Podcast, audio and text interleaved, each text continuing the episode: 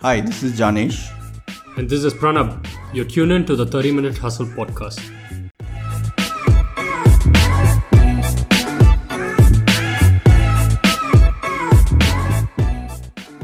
I have gone through a journey of you know being constantly at a higher frequency, of building something and always constantly excited and troubled and worried about what you're building. I think we function better when we are calm, and each person's higher frequency or lower frequency impacts the other person's energy. Right? Where it's in it's in it transmits between people. I think the world, for some reason, believes that it's really important to always be working and always be in a in a highly explosive phase when it comes to a startup. Unfortunately, those are the stories that are glorified. Um, we believe internally that we are we want to build a calm company, and people should really enjoy what they're doing. Hey folks, thanks for tuning into the 30 Minute Hustle podcast. I've always wondered what would be a great investment alternative other than stocks and mutual funds. So we have Nikhil, who's the founder of Grip Invest. Grip helps investors diversify their investment into alternative assets. The platform pools in investors' money and purchases physical assets and leases it to rental companies. Nikhil has had a tremendous journey so far over the years now. From founding Chalo, which is the largest mobility startup in the private bus space, he's also an advisor at the World Bank and previously worked at Morgan Stanley. It was so much fun hosting Nikhil. We took a lot of insights from this episode with him. We hope you do too.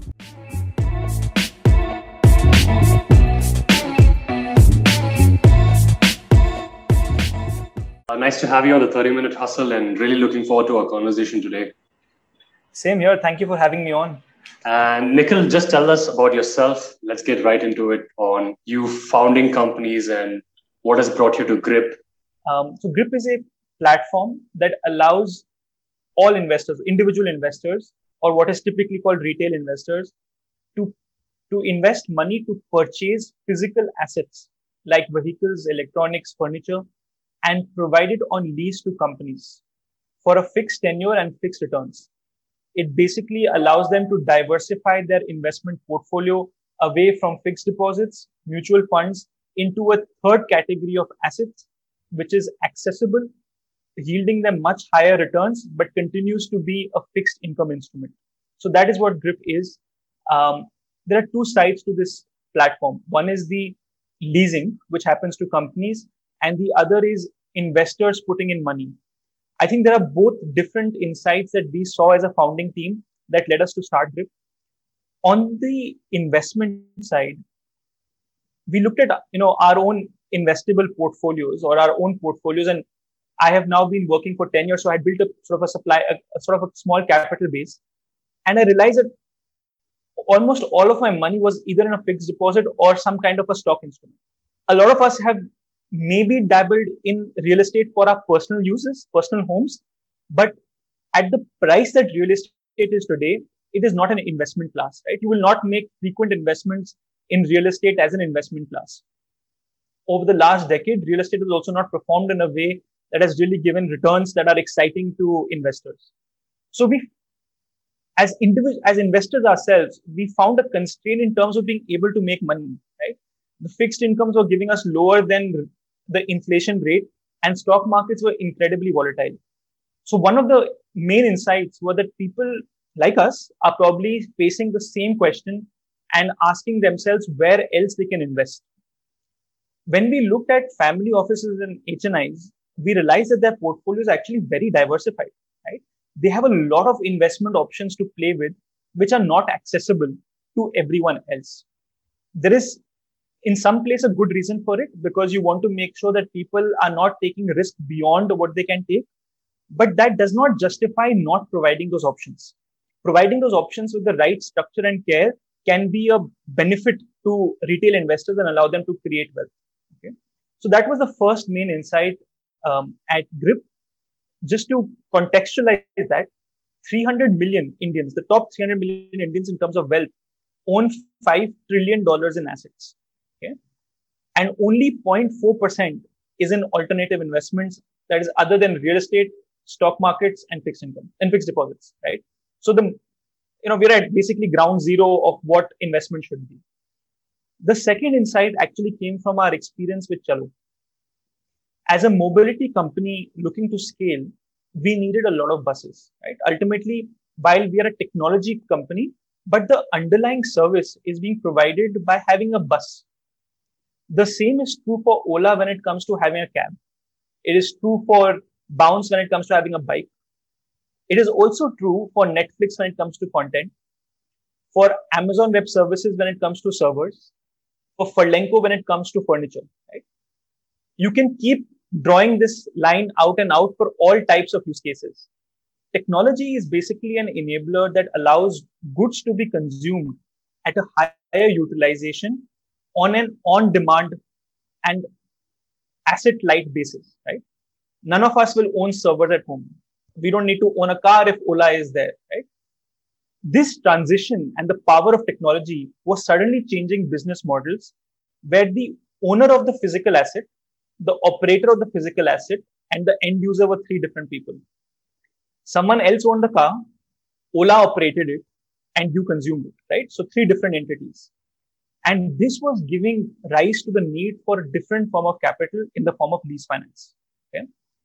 As a mobility company founder, it was very easy to see this transition happen. But as we looked around ourselves and spoke to other founders, we realized that the same is happening across industries. And this was the second insight that allowed us to start the journey with Grip and combine the demand from investors into the supply of capital for companies. So I wanted to ask you, um, are there models like this already existing in India uh, or in the global market? And and I find it very fresh, um, looking at it from a layman's perspective. So, is there something that that has already been there and something or is it something that you are creating out of uh, uh, uh, creating new sure um, i think there are there are models that exist providing alternative investments for investors okay and and there have been companies before us who have who have sort of um, shown the light in this direction. KredX for example on invoice discounting several of the names on p2p lending have definitely come up. There are some global names. For example Yieldstreet is a is a company that we look for inspiration out of the US, which is now managing about $1.3 billion in retail investor money into such kind of asset classes. What we have not seen, however, and we, are, we believe GRIP is the first, is to create leasing or lease finance as an investment option, as an alternative investment option for investors. And that, in that sense, we are definitely the first. We have our own journey now as we think about next steps in terms of how that product evolves, how Grip as a platform evolves. But that to us is definitely a first, not just in India, but across the world. Interesting. And, you know, like me as myself with the, in the age group I am, I've been trying to look into investment opportunities, be it retail investment or be it the uh, stock market as well. And there was especially in real estate also because when you're looking into a diversified portfolio the returns of investment what you give is not so assured and there's a lot of volatility be it inflation rates and be it like the appreciation of real estate as well so these options do give uh, it is very attractive for an individual like me who can significantly lock in a, a small amount of capital every month or so but how has it been addressing to the current uh, generation? How is the adoption to the platform? Because it's an interesting asset to go after because you're managing the complete uh, you know distribution of the assets and you're also giving them returns on monthly basis which is not happening across other investment sectors you look at. So how are you managing this and how does it work? How does the me- mechanics of this work? Sure. Um, the way the platform works is to identify companies who want to lease assets first? The curation of those companies is what grip does we have our own process to underwrite the credit of those companies as well as the asset that is being leased out. We then present this information to investors or to, to our users on the platform as a summary of the information we have and the analysis done. It is up to the investor then to decide whether they would like to participate in this transaction or not. GRIP does not advise. It just simply is a transaction and a discovery platform we do not tell the investor where they want to do. It is up to their discretion based on the information that is available to them. If they have more questions, we are happy to provide that information. But once again, we are simply facilitators. We are not advisors to any, any of our users. Once an investor then decides to make an investment, we facilitate the payment through a, trans- through a payment gateway.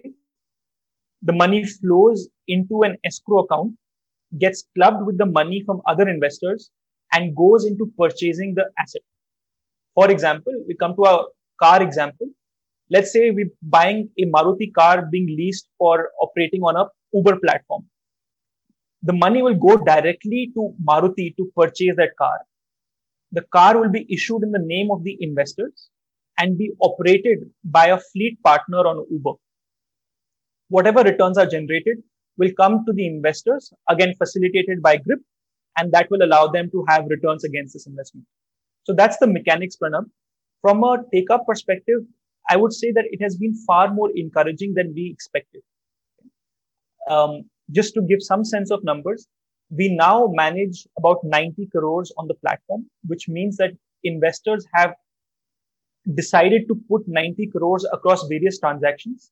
That 90 crores has gone into buying 90 crores worth of assets and leads to about 40 companies. So both in terms of the quantum of money, the number of assets, as well as the number of companies taking those assets has been quite significant for us in a fairly short journey of 15 months. Four and a half thousand investors have now made a first, a first investment on GRIP or via GRIP into these assets. What has been the most encouraging sign for us is the repeat rate that we are seeing for these investors, right? Like you talked about your experience, you would if you come came across a platform like this it was it would be quite easy for you to experiment and say let me write the first 20000 rupees check and experience this right i think if we are able to get people to do make repeat transaction then we are onto something in terms of being a product that people like as well as an experience that they enjoy and can trust 43% of our investors have already made a second investment and 12% are on their fifth investment. Typically, a fifth investment happens within 100 days of someone joining the platform. Okay. So we're seeing very high repeat rates, which is a big signal for us that we're doing something right. If we just look at the oldest users, you know, people who joined our platform within the first three or four months, 70% of them have made a second investment, right? So we are seeing great repeat rates. And I think that's a, that's a good signal uh, for us. There is still a lot of work to be done uh, to build more credibility with investors, to make sure that we are offering investment options that are attractive to them, have the right r- risk to return ratio, and that's sort of the next phase of growth. So this this is a completely new product, and and um, I'm sure you have a lot of um, uh, policies that might not actually, you know, uh, be suitable for this particular product. Have you faced any sort of hurdles? or is it something that needs to be developed on there is a lot of clarity on the regulation that is still required okay as you correctly mentioned this is a new product and regulation around such models not just grip but around alternative investment models which are based on crowdsourcing of capital are still not are still not fully in place i believe the p2p regulations was a great initiative by the regulators to make the first sort of fundamental block towards enabling such products, but there is more to be done. I, in fact, um, you know, came across a SEBI discussion paper in 2014 that talked about crowdsourcing models, and it was a, to me, a great discussion paper. Unfortunately, never came into regulation. So I believe the regulator is definitely thinking about in that direction. What we have done is to take legal opinion, understand the correct current framework of law, Companies Act, SEBI, RBI, and create a structure that is in compliance with the current regulatory framework.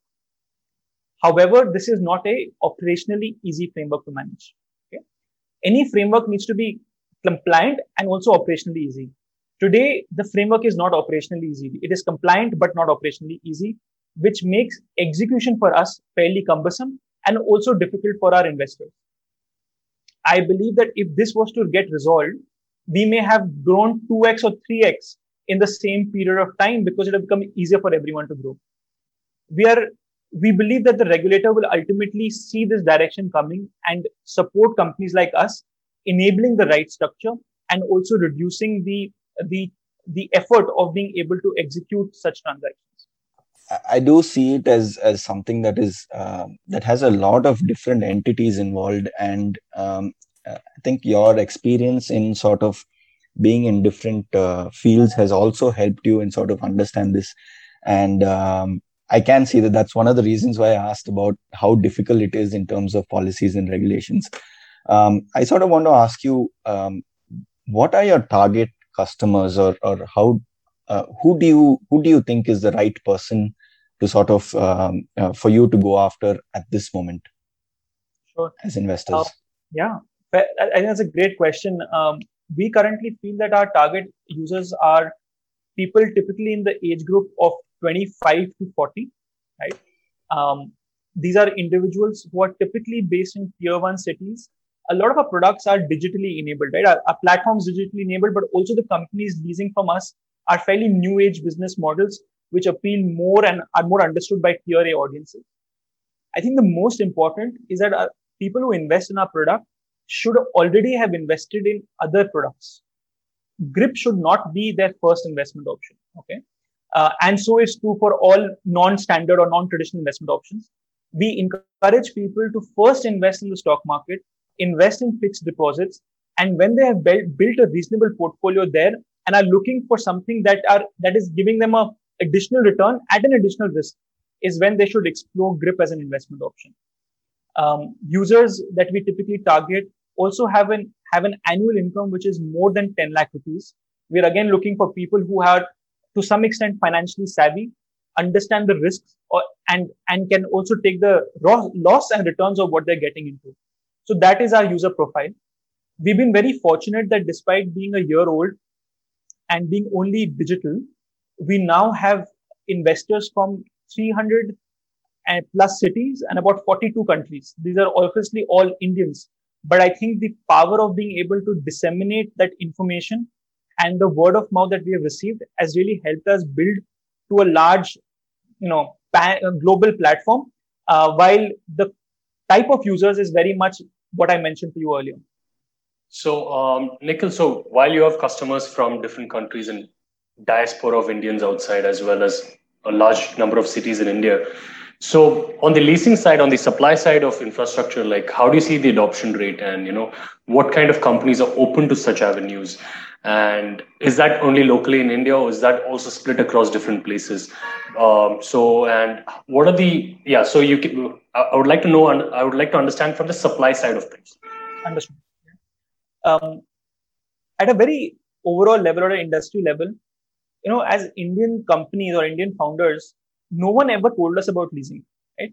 We were only taught about taking equity and debt, and that's it, right? Forget there was no one who told us about invoice discounting or uh, receivable financing. It, it just wasn't the case, especially in the new age founders. Traditional companies, are, I would say, I would rank them differently. Uh, VC has become such a you know commonly placed word that that was the only solution that we thought about. I think our the biggest part of our challenge has been to educate founders that they should think about diversifying their source of capital among various use cases, depending on what they want to use the capital for. If you want the capital to grow your team, please think about equity as a source of capital. If you want to, uh, if you have a lot of stable income, please think about debt because it's a great way of taking financing.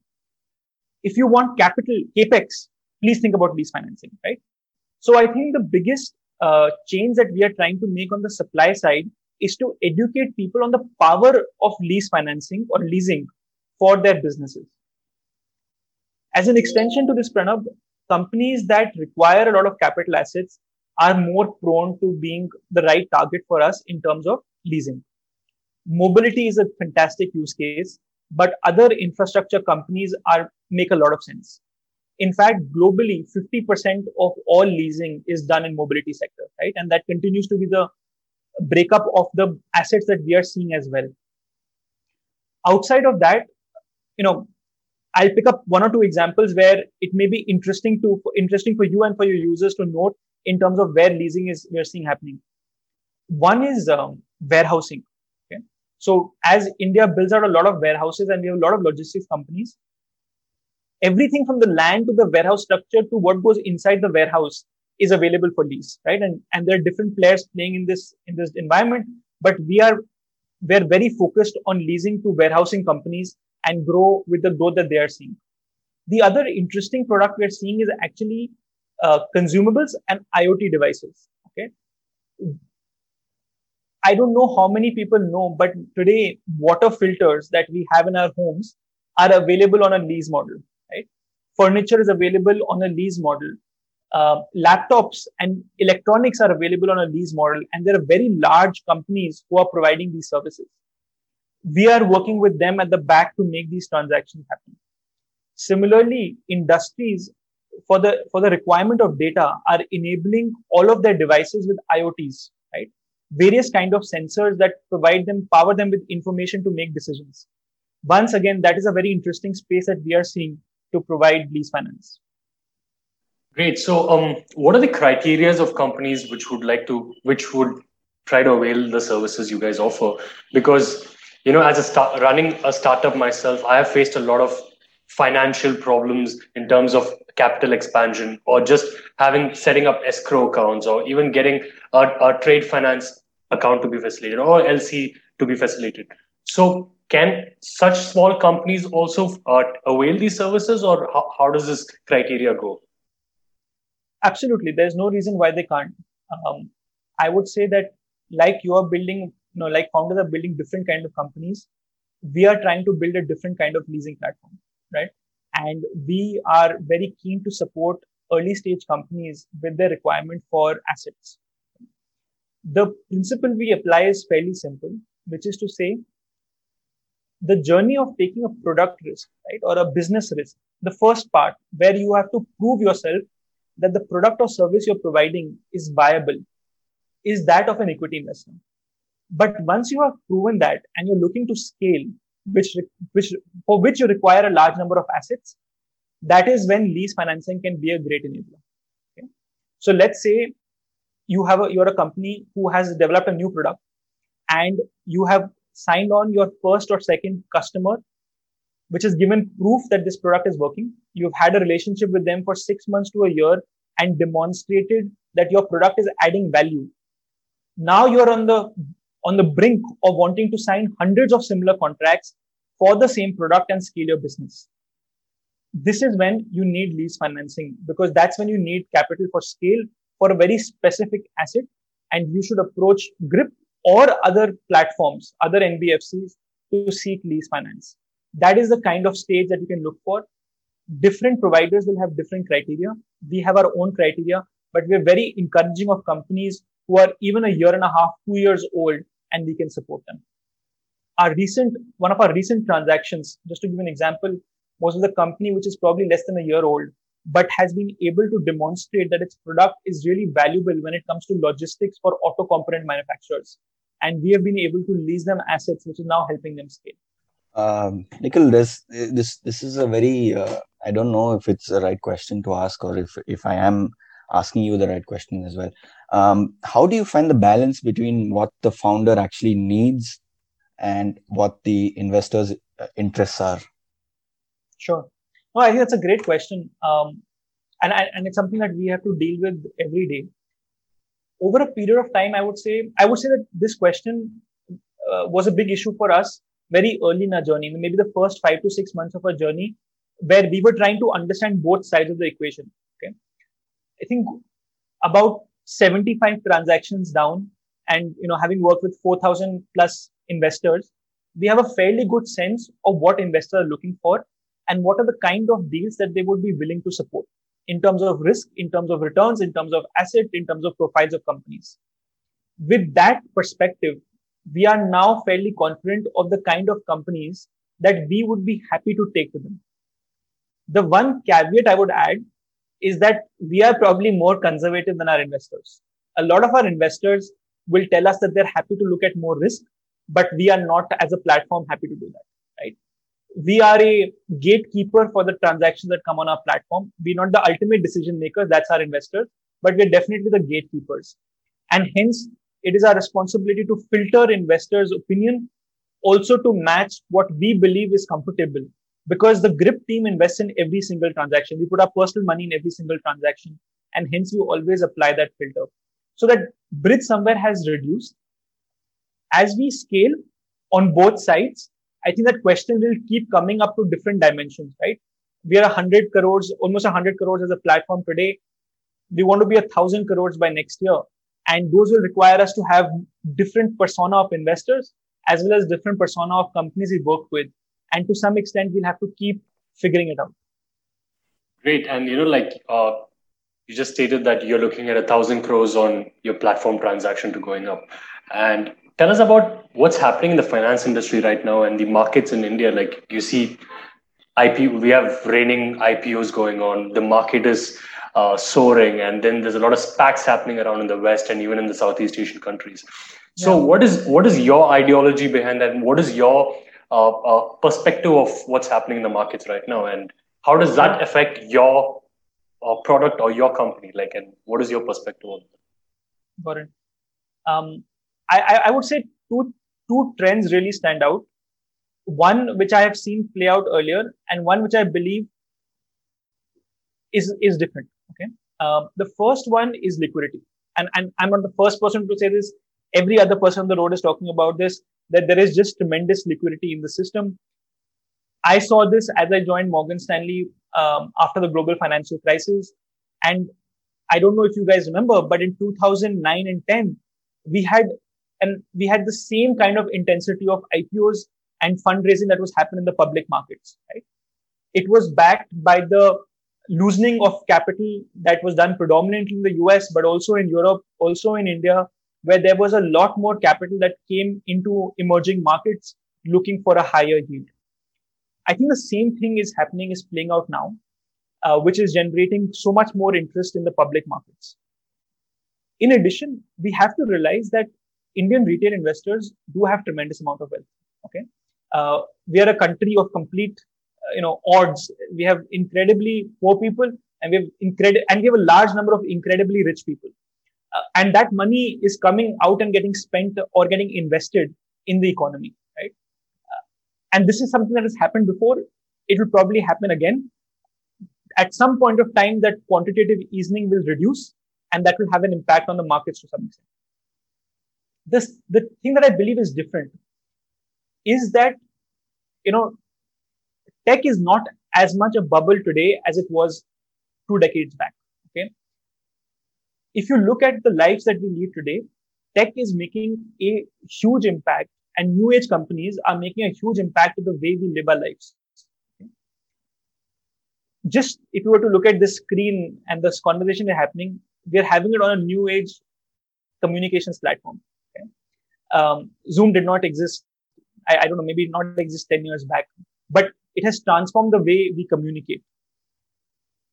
The room that you sit in and the lights that you have are probably from a new age company building, you know, uh, lights that turn on when you enter the room.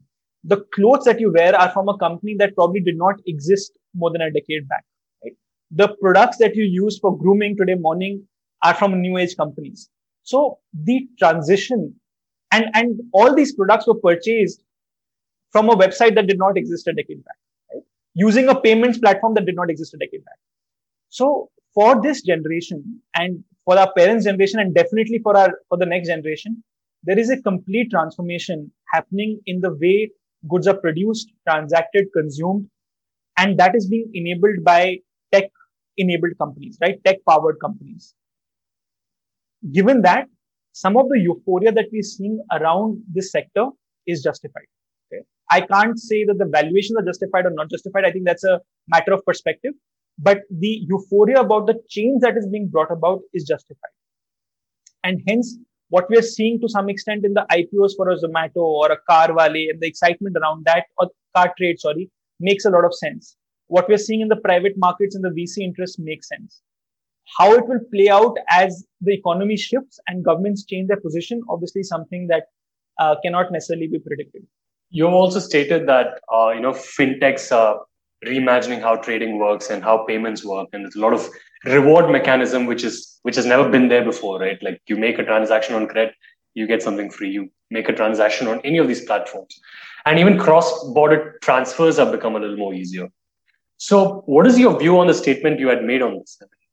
like what what made you think that this is changing completely and you know like so what's your view on that i would draw from the last example that i gave uh, the way we are transacting with money is fundamentally different today payments, UPI, you know, the way we pay for credit cards, the way we get rewards, how banking is changing. I mean, at one point of time, our banks were our only source of, of interacting with the financial system, right? Everything happened through a bank. That's no longer true. In the back end, the banks may obviously are still playing a very important role in terms of being the, the houses for money to be stored. But a lot of the transactions are being enabled through applications and through technology that is not necessarily controlled by the bank. And I think that's the main transition that is happening. What has not happened as much is on the investment side, which is where I think Grip is trying to play a role. Um, Nikhil, where do you see Grip in five years? What is your vision for Grip and, and where do you see it? Sure. Um, you know, if you think of stock market investing today, you'll think of Zerodha. If you think of a bank where you want to keep your fixed deposits, you'll think of HDFC. But if you think of a place where you want to make new age investments, you can't think of a single name, right? Grip wants to be the name that users will intuitively think of when they think about where they want to invest their capital in the future outside of stock markets and fixed deposits. And that's the future that we see for Grip. I don't know whether the answer lies just in India, outside India. What are those products? I think that is that is a journey that we have to discover but that is the vision that we have for them. Um, and Nikhil, what's your view on the gold market? Like, there's a lot of companies, uh, you know, giving more aspects of investments for millennials into the gold market, right? And even India's stockpiling of gold is is well known to everybody. So, what is your view on that market and startups working in that market? Because we are seeing a lot of traction there. Yeah, I'm actually really for more and more products coming uh, whether it, I think gold based investments are a great product. Um, I think real estate based investments are also a great product, and and so are ten other products. And I, I'm incredibly excited about the transition that is happening in India with the emergence of more and more products avail- available to a larger audience. What I would caution people against is to really do their work on understanding what the startup is offering or what the company is offering and how it is structured just because it is a gold based doesn't provide you the right protection. Okay? There are various ways to package it, securitize it, etc. And I think the diligence is required at that level to make sure that a person is making the right returns on the right risk. Um, we have seen, you know, gold-based startups offer anywhere between seven to fifteen percent uh, in returns, and and hence you can imagine how different those products are, and that and every user or every investor should make sure they look into it before they make an investment. I, am going to pivot into a. Uh, I think we've spoken a lot about grip, and I and we really want to know a little bit more about yourself and your journey as well. So, um, you said that you started Chalo, you started grip, and and what what is what are the hurdles of starting a, of of a startup? Oh, that's that's a like a full one-hour discussion in itself. um, maybe I'll try to capture a few of the main ones that I feel are consistent across all startups. Uh, the first one is um, is to definitely have a much more longer term view. Um, there are so many daily ups and downs in the startup journey. As a founder, you're the person who sees the best and the worst of the startup, right? You will get if if things are going well, your users will be the will call you first and tell you things are great. And when things are not going bad, they'll call you and tell you that things are, are going bad, uh, going well, right? And you're so personally attached to the success of a startup that as that up and down happens, you feel it personally. I think it's important to sort of average those out and look at the way the line is trending rather than the ups and downs because um, you can get incredibly demotivated and depressed by those thoughts you have to take a longer term view into where in the in which direction the company is going and then and then take your actions according to that. So it's important to to in some way disconnect from the day to day happenings or day to day emotions of of building a startup. The second biggest challenge obviously is um, culture and team building. I, I, mean enough people have talked about it. I'm i'll be the you know millionth person to talk about it. But this is getting incredibly difficult especially as we are working remotely and don't have the ability to build or to use physical, uh, you know, uh, proximity to be able to understand how people are doing and to in, to be able to align culture, vision, values of a team. Um, we've had this challenge. We don't, we still don't have an office, right? Um, I've met my team maybe a handful of times in the last 15 months, and this is a is a real challenge for people. Um, at the same time, you're constantly hiring people, and each person brings with them their own set of values and culture, and you have to constantly align it. Grip, for example, has doubled its team in the last quarter, which means that we suddenly have to bring in, bring together half, 50% of the people into the culture that the other 50% of people were living by, right? Um, and I think that's the second challenge. The third one and the final one that I'll cover today is, is to stop drinking your own Kool-Aid. Okay? You know, it is so easy to believe that your world exists around this startup and everything that you're doing is right that you tend to not see the mistakes that are happening because you're not getting you're not able to be distanced from your from the enterprise that is happening i would recommend two things uh, for for founders that has that has worked for me or i'm and I'm, I'm still learning one is as you build a team distance create a distance between the execution that your team and your reportee do, does from yourself right for example, if we have business development as a process, the business development team reports to me twice or thrice a week on the progress that they are making. But because I am not involved in it on a day to day basis, I'm able to be sort of distant from it and take an understanding of what's happening right and what's happening wrong. And that allows us to course correct. The second thing is to have a advisor or a mentor or a friend, whatever it may be, outside your company with whom you can have very, very transparent conversations and who will tell you on your face what is happening right or wrong. Okay? You need someone who you can rely on who will call your bullshit and tell you that something is not happening correct. So these to me are three very common challenges uh, and probably the di- most difficult part of building a startup. Uh, in that answer, so like I do have a, I do see a lot of founders becoming very, uh, you know, like very into what they're building, right? Like they become uh, their company becomes their identity. And sometimes when they're not able to shred that off it and you know like come out of it and it really disturbs them to a certain extent. Even i've fallen prey to this couple of times right?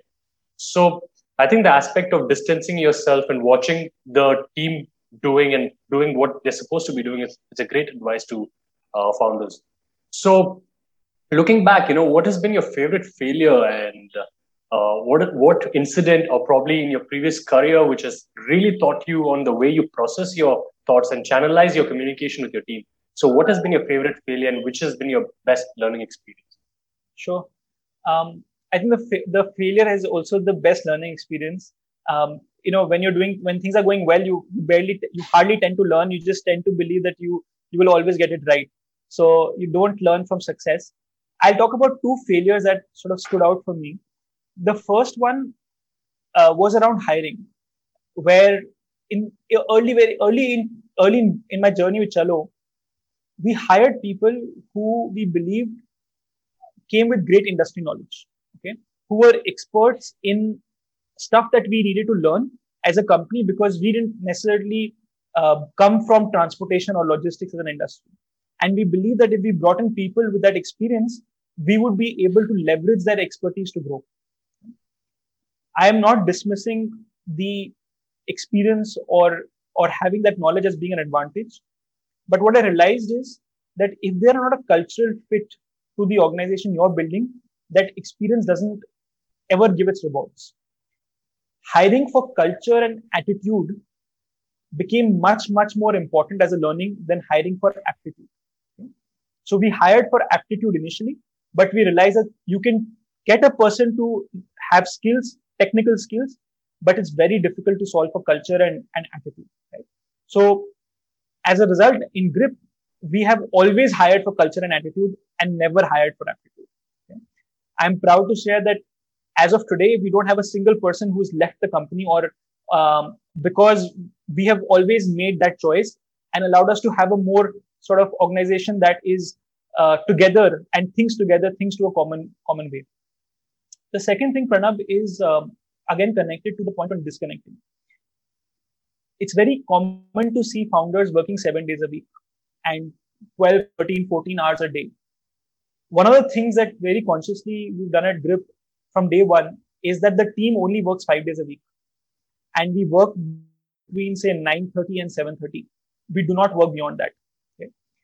As a result, the entire team and I get time to break away from the day-to-day execution of work and think about what we may do differently, what may be going wrong, and what we have to plan for going forward.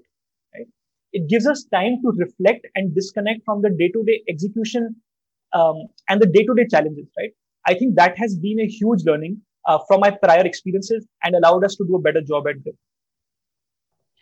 I, I love the fact that you actually highlighted that, and uh, that's one of our very uh, very important questions that we ask a lot of people is that what are the things that you do outside of work that actually helps you at work? What are your other interests? What are it sort of gives you a lot of perspective. So what is that for you um, uh, nikhil? And and is there a particular habit or a routine that you do that sort of gets you in the right kind of mindset? Yeah. For me it's definitely working out. Um, i really I, I work out about four days a week um, including on weekdays. So uh, you know whatever may happen at work uh, but it's just important to take an hour out and work work work out. It's just not for the body right? Workout is is so much more for the mind. Uh, it's it it is sort of my meditation. Uh, in that one hour you barely think about anything else that's going on and it really allows you to disconnect. I think this is i realize it's even more important when you when your home is your workplace. Uh, because normally when you drive back from work you are making a mental switch between changing you know which personality which persona you're playing whether you're playing the professional or the person at home. And this workout really works also for me in doing that. Um, running as part of the workout which i do typically on weekends is another very important thing. I think to be able to do something alone where there is nothing else you're not you're not using any kind of separate apparatus or accessory it's just you um, i think for me works a lot it, it releases a lot of energy releases a lot of stress uh, and allows me to focus again. Um, you know, I, I, would say that's the one thing attached to work. I'm also a very avid reader. Um, I really enjoy reading bio, biographies. Um, not someone to read a lot of management books. I'm not a big fan of management books, but I read a lot of biographies because I, I enjoy learning from those people's lives uh, and seeing the challenges that they had and what decisions they made. So that's uh, that's the two things that I do fairly regularly. Um, Nikhil, these are golden words, right? And golden advice on from your culture, from disconnecting. And you seem like a very internally driven person, and you seem very composed in terms of your thought process. And I'm sure, like uh, you try to acquire as much information as possible, and with your reading as well.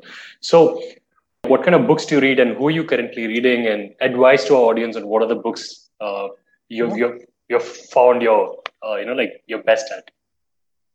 Well, um, I really I recently read a book I finished about a week back that I recommended to the rest of my team to read. It's called Loonshots. Um, I, I don't know if you're familiar with the book, but it's written by a physicist on business economic, on, on logic of businesses. And I think it was very fascinating as an idea for someone who in science to write about business. Um, the basic theme of the book was that there are two types of phases in any institution. One is when you're making a loon shot, which is to do something disruptive.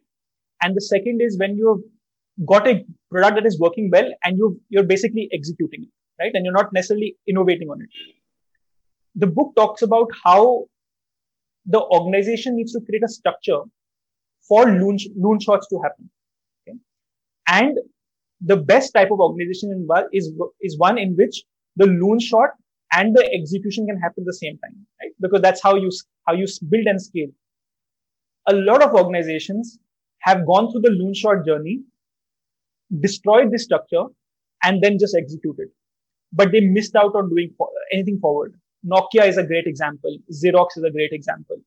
But but there have been a lot of successful examples of companies and governments and countries who have enabled both to happen and, and exist in uh, ex- coexist and it's a very fascinating book that actually chronicles this from various experiences. Um, I think that stood out to me a lot. Uh, the other book that I'm reading currently is called Spider Network, uh, which is a book talking about the the manipulation of the LIBOR.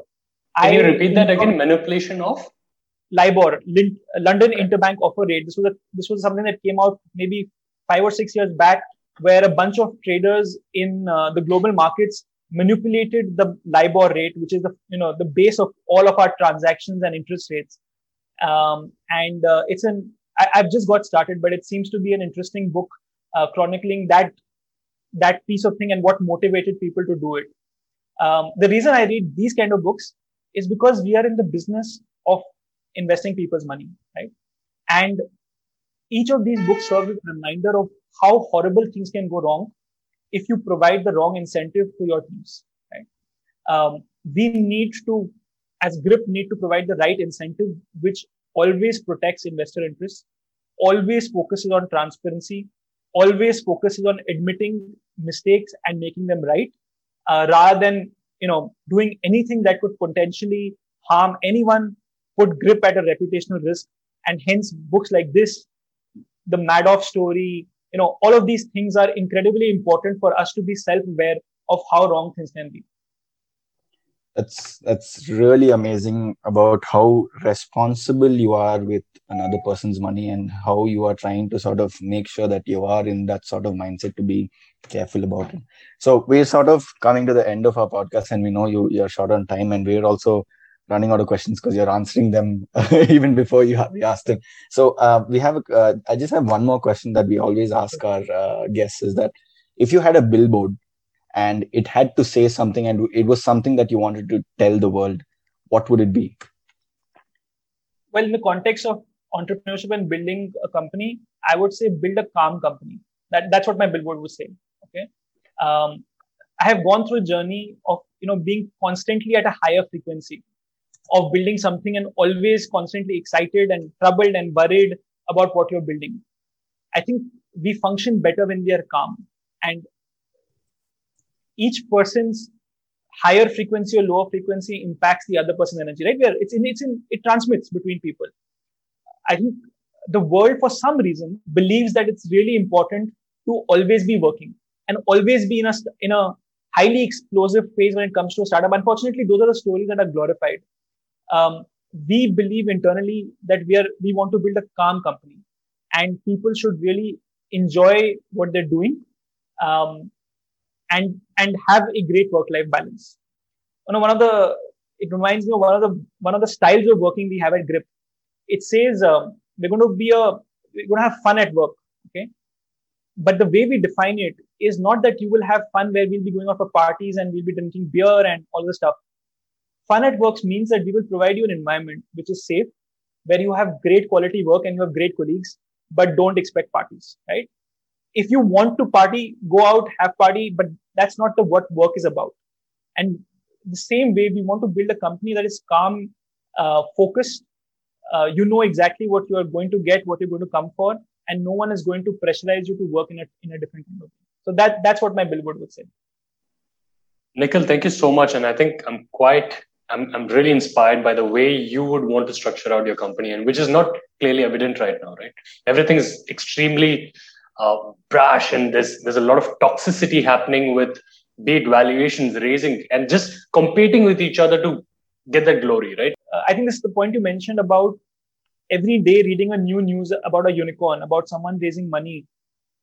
I can imagine how for founders especially young founders it must be like so troubling to see other people raise money right? And it it must be bothering them feeling that they're missing out on something constantly we had a similar discussion in the company. We have a lot of young employees who saw other fintechs raising capital and who were constantly worried about our competition. I think the advice we gave to them was this is not a zero sum game. Right? Um, there are some industries absolutely where it's a zero sum game and some situations where it's a zero sum game. Most of life is not a zero sum game. Okay. And the success of another company does not mean that you are unlikely to be successful. In fact, in a all of us are building something which is innovative, which means we need more publicity, more awareness, more user uh, awareness about the product, and hence competition is a good thing. Um, I think it's important for founders to believe that other companies raising money does not necessarily mean the demise of their venture. Everyone can benefit from the growth that is happening in our industry. If there was not so much VC capital, it's unlikely to even come to us. Right? So um, I, I really wish people start looking at it. I wish there are stories of founders who have built companies in calmer ways, uh, who have done, you know, had more work-life balance come out that allows us all as an industry to lower our, our frequency. Uh, I'm I'm just so happy that we sort of connected with you and and uh, and this was such a nice, candid and and a very open conversation that we had with you, Nikhil. Thanks so much.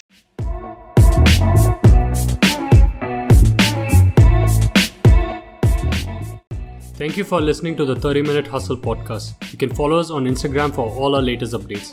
Until next time, signing off, this is Pranab and my co host Janish.